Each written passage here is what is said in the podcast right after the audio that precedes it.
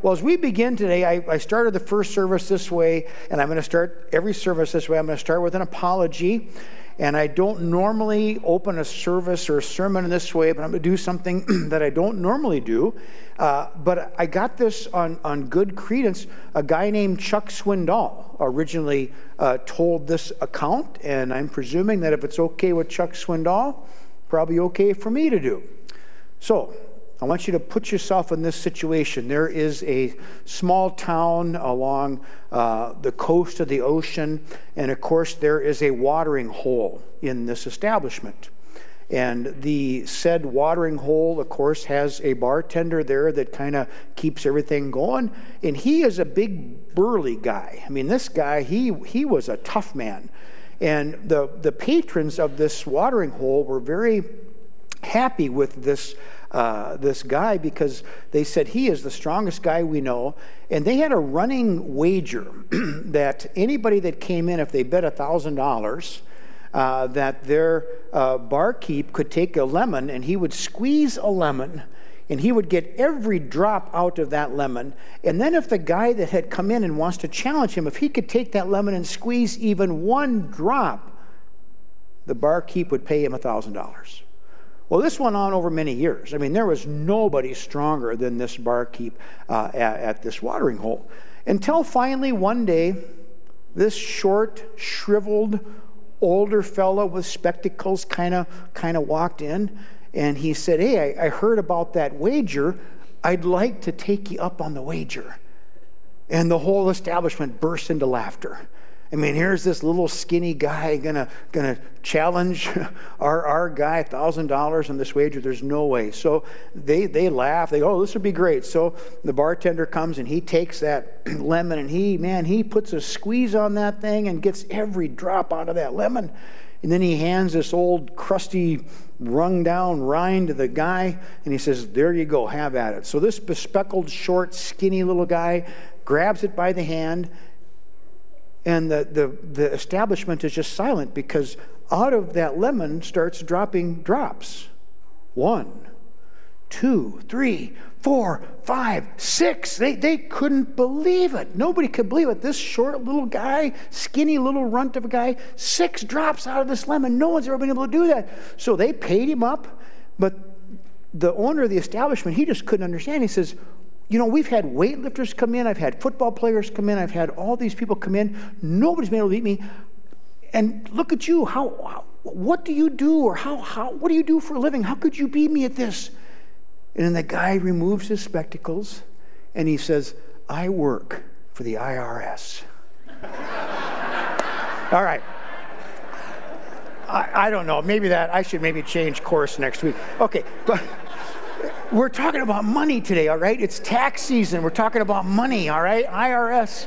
Okay, you get it. Thank you. All right. So, what I wanted to do today, though, in all seriousness, today's text, you know, I know this is a topic that pastors um, sometimes shy away from. I know our parishioners would prefer it if we didn't talk about money, but we have to. And as you read through this text today, I, there, you got to just talk about money today. That's, that's what Solomon is addressing. So we're going to start this text. What I'm going to build upon today, this is the theme that I'm going to use. What is the language of money according to Solomon? I'm going to make the case that the language of money, there's Uh, it's, it's, it's got a language of its own, how we think about money, how we view money. Everyone's view is a little bit different. But Solomon is going to kind of lump together, I think, some major truths about money. And this is the question I want to ask What is the language of money according to Solomon? All right. So we're going to talk about this in three different phases and three different areas. First of all, is this we're going to make a universal application. All right. And, and what I mean by that is this that, first of all, this first point, I especially want to give thanks uh, to Randy Alcorn. And he's written a number of books on finances, and I've really enjoyed his reading. A lot of this comes from the gleaning of some reading that I've had with Randy Alcorn.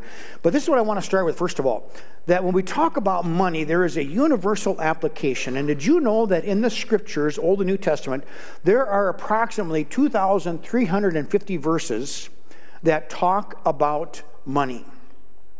Uh, so that's a lot. And in fact, if you take faith and prayer and combine them together, guess what?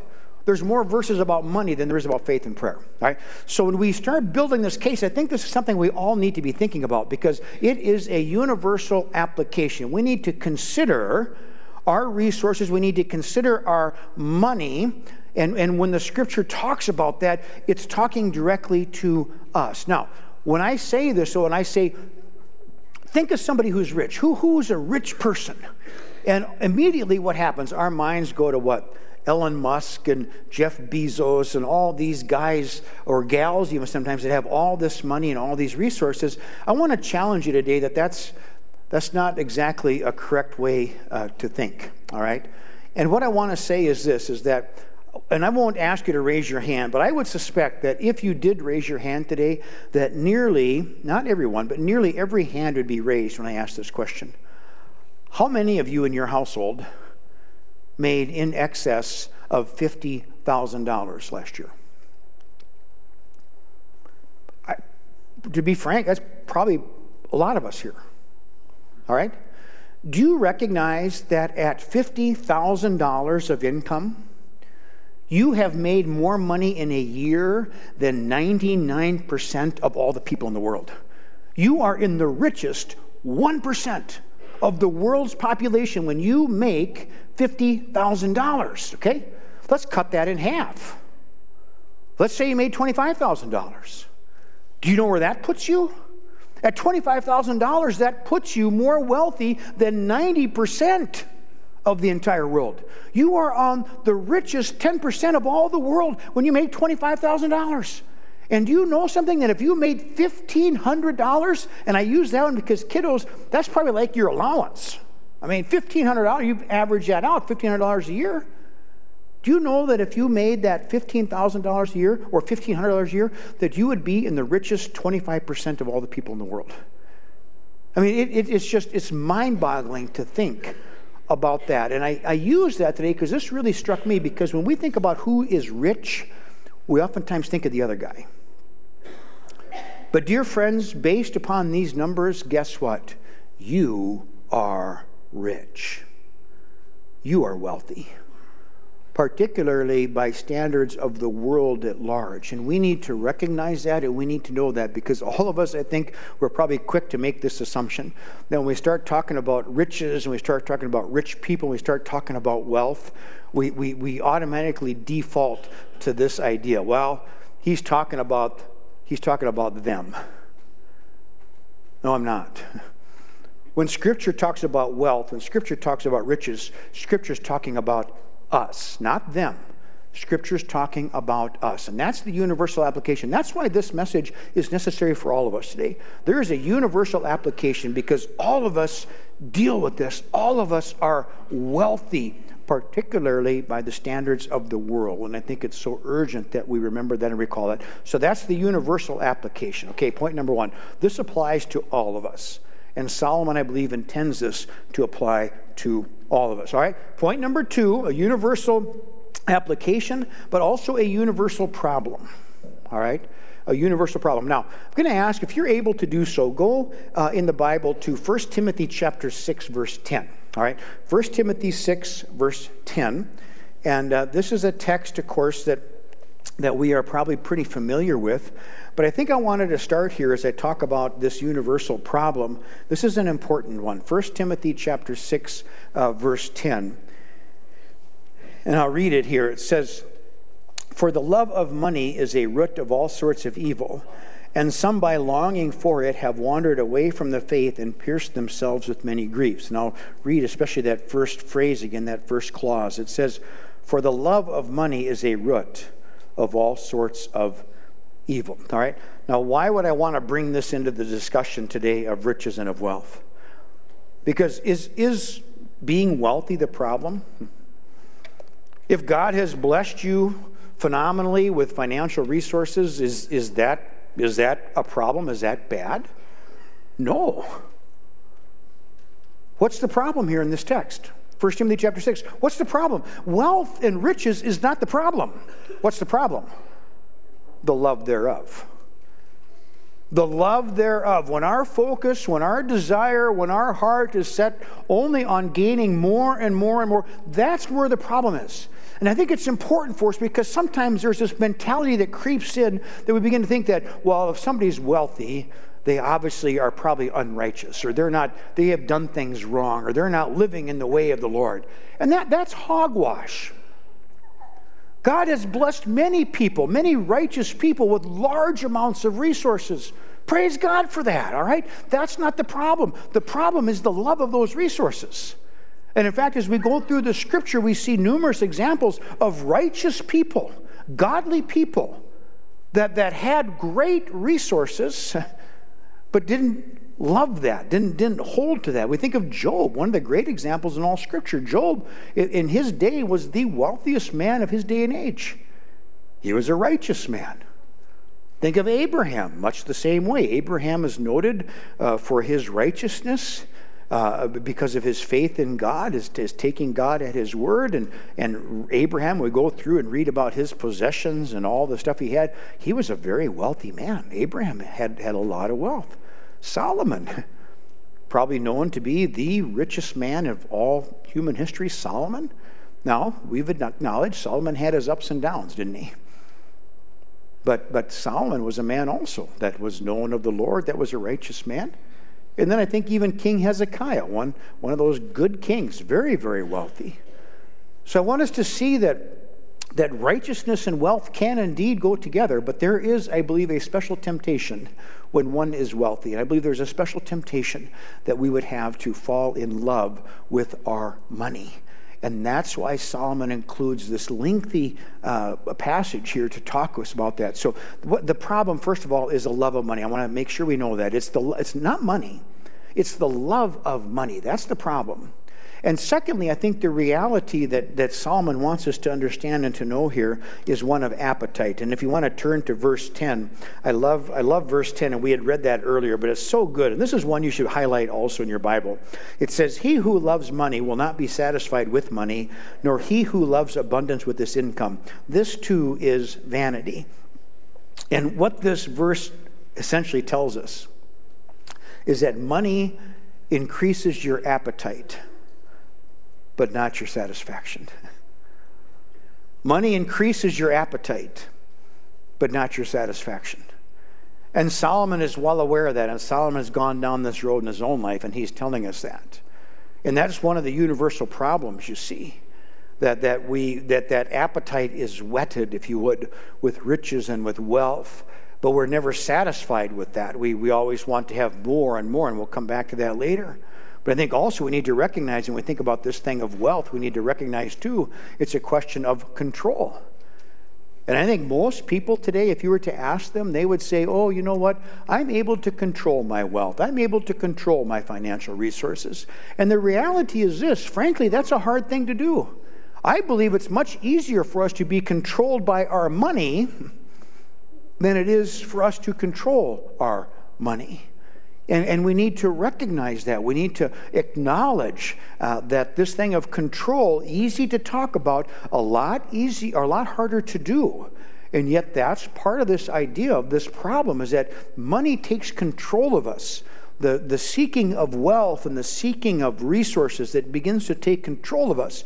And rather than us controlling our wealth, our wealth begins to control us.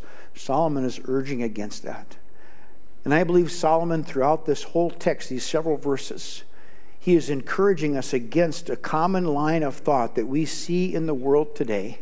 And that common line of thought is this that money is the universal provider to everything.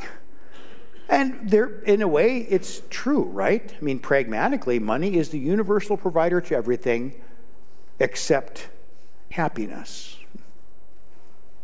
And then there's this thought that Money is a universal passport to everywhere.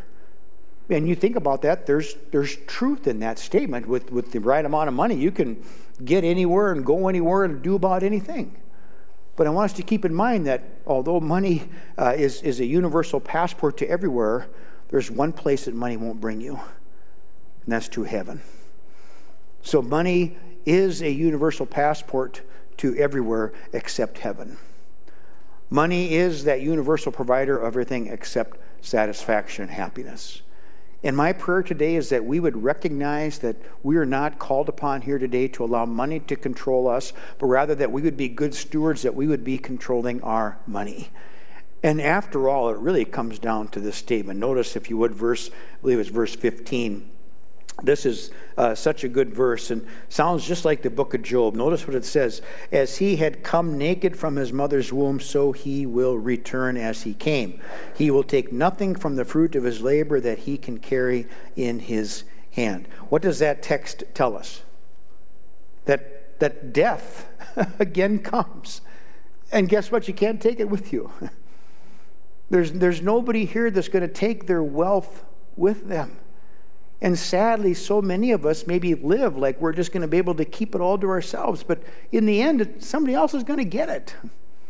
You're not going to take it with you. So I think that part of this idea of living in control of your resources is to recognize that. And to recognize that what happens when we allow our appetite to overcome us, when we allow control to slip away, when we begin to think as, of money as that universal provider and that universal passport, there's something that happens. And what happens is a tragic result. And that tragic result is this is that men and women and boys and girls begin to look to gold for that which they can only find in God we begin to look to gold for only that which we can find in God. And Solomon, again, in this text, tells us that this is a vanity. This is futility. That when we live our lives uh, in accordance to gold over God, futility is bound to come. That's, that's the universal problem we face. All right? So, what would point three be? We've got a universal application, we've got a universal problem. How about if we offer a solution? What's a universal solution that we can have as we think of our wealth and of our resources? All right. Well, there's a couple verses that I think are really critical to us as we look at this. First of all, go back to chapter 5. Uh, verse 18 and verse 19 really illustrate this well. And particularly, uh, verse, well, 18, I'll summarize that. It says, Here is what I have seen to be good and fitting to eat and to drink and to enjoy oneself in labor as long as he toils under the sun. All right? And then notice in verse 19, and this is, this is a key verse. It says, Furthermore, as for every man to whom God has given riches and wealth, he has also empowered him to eat from them and to receive his reward and rejoice in his labor. This is the gift of God. All right? So, first of all, we have to, if we want to have a solution, the universal solution is this we need to seek God's empowerment. All right, notice again, verse 19, chapter 5 God has given riches and wealth. He has also empowered him to eat and to receive his reward and rejoice in his labor. That word empowerment, some of you have enable uh, in the, your version. That word means to, literally, it means to dominate or to be domineering. It means to be in control of. It means to be Lord and master over. So, what God is saying here is that as He gives these wealth, as He gives these resources, He also supplies to us the empowerment by which we can rightly use them, by which we can be a good steward of all that He has given to us. That's what that word means. And as I read that and read that and read that, it's like, we need to ask God for help in that, don't we?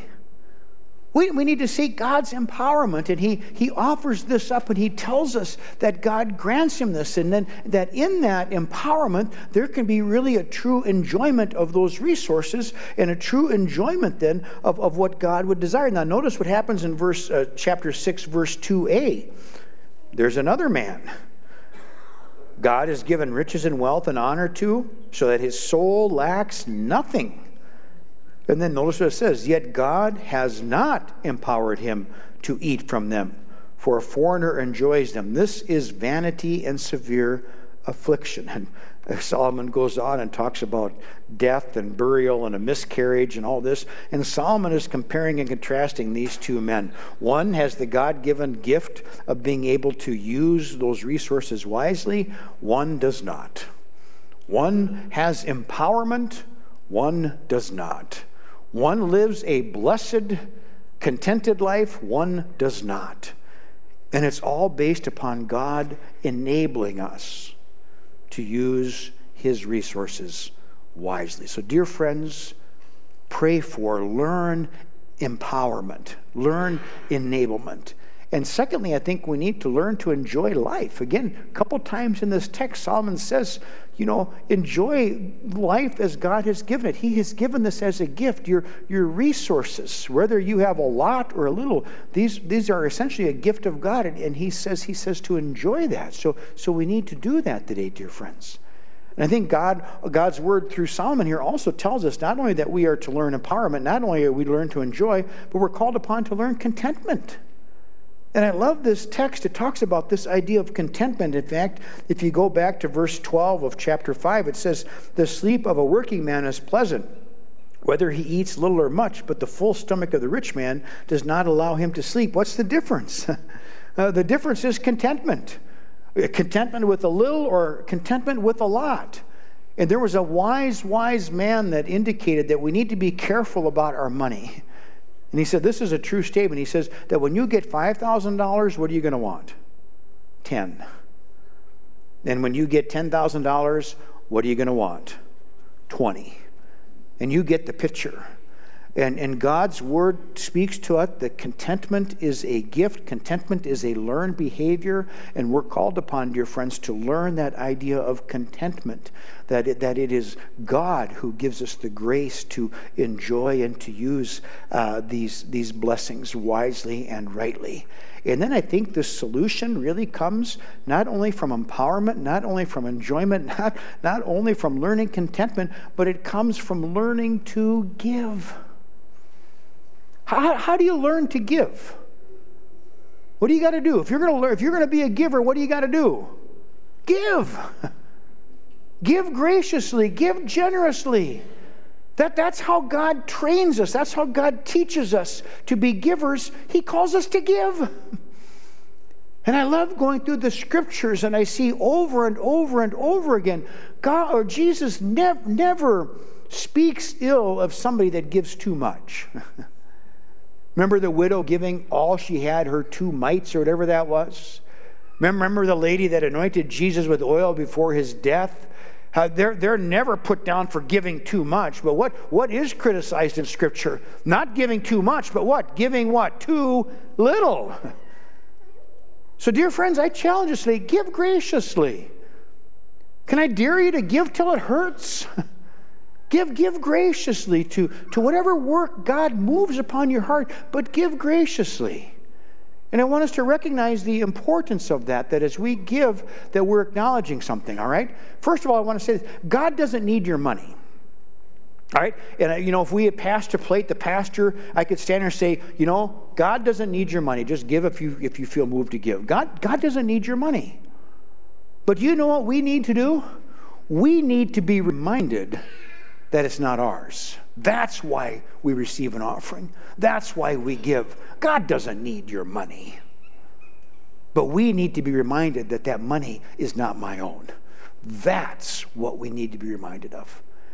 And dear friends, all of this brings us full circle. What's this bring us back to? Remember last week we closed with the idea of that we are called upon to fear God ultimately and finally, how we use our resources, how we use our money, how we do all of these things that we have is going to be a reflection upon our fear of God. And are we truly trusting God or are we trusting ourselves? That's the question we need to answer today. And I would implore you today to consider that it is not uncommon in Scripture that Jesus would do a spiritual evaluation of an individual based upon their attitude towards wealth. Zacchaeus. Remember, Jesus wanted to go to Zacchaeus' house, and do you remember the change that occurred in Zacchaeus' life as he came face to face with Jesus and came face to face with the reality of the gospel? Jesus, you see, upheld Zacchaeus and he recognized the quality of the spiritual condition of Zacchaeus' heart because of his willingness to part with his money. And then do you remember the rich young ruler, Matthew chapter 19? the guy that kept all the commandments, did all the stuff, and he said, What, what else do I need to do? And what did Jesus say? Jesus said, Sell your possessions.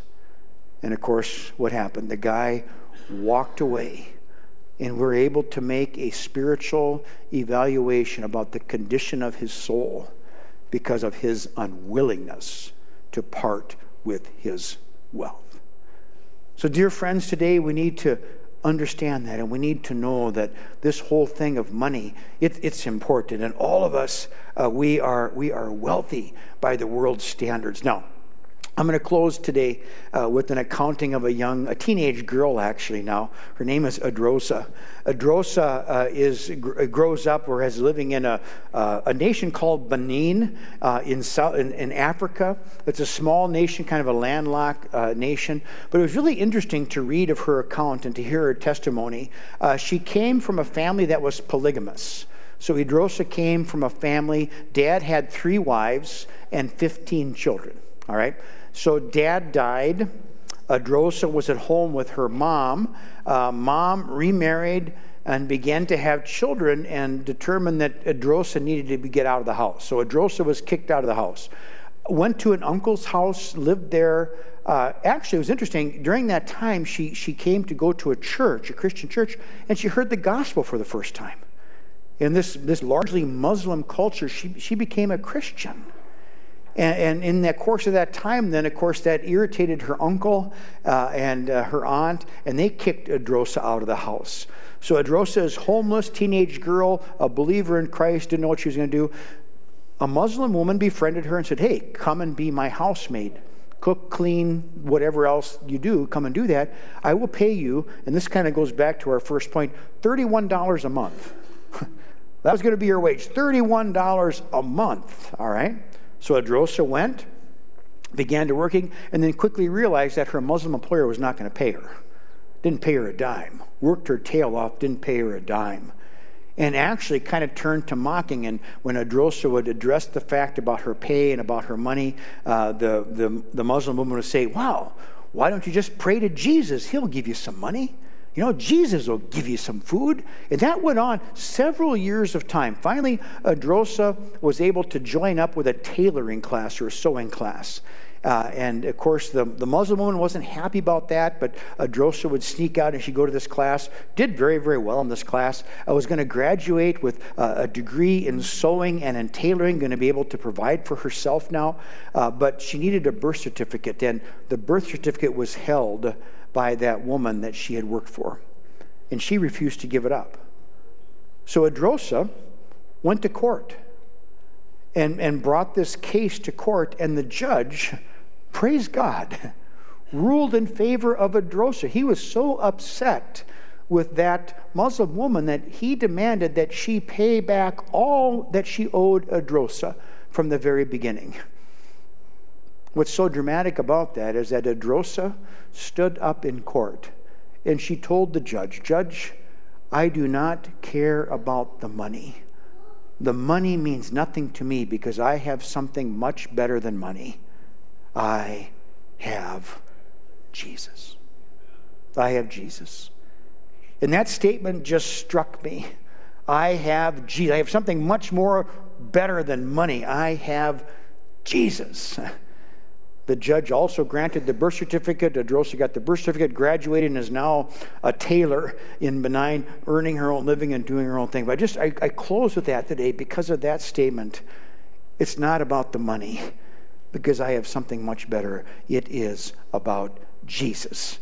And that's what matters. And dear friends, I close today with that thought that we would consider the language that money speaks and that we would consider this question as we close. Money talks. What does it say about you? Money talks. What does it say about you? Heavenly Father, take now and use this word. I pray that you would be glorified in it. And this is one of those topics that's kind of sensitive to talk about, but necessary, Lord. Your word talks about it a lot.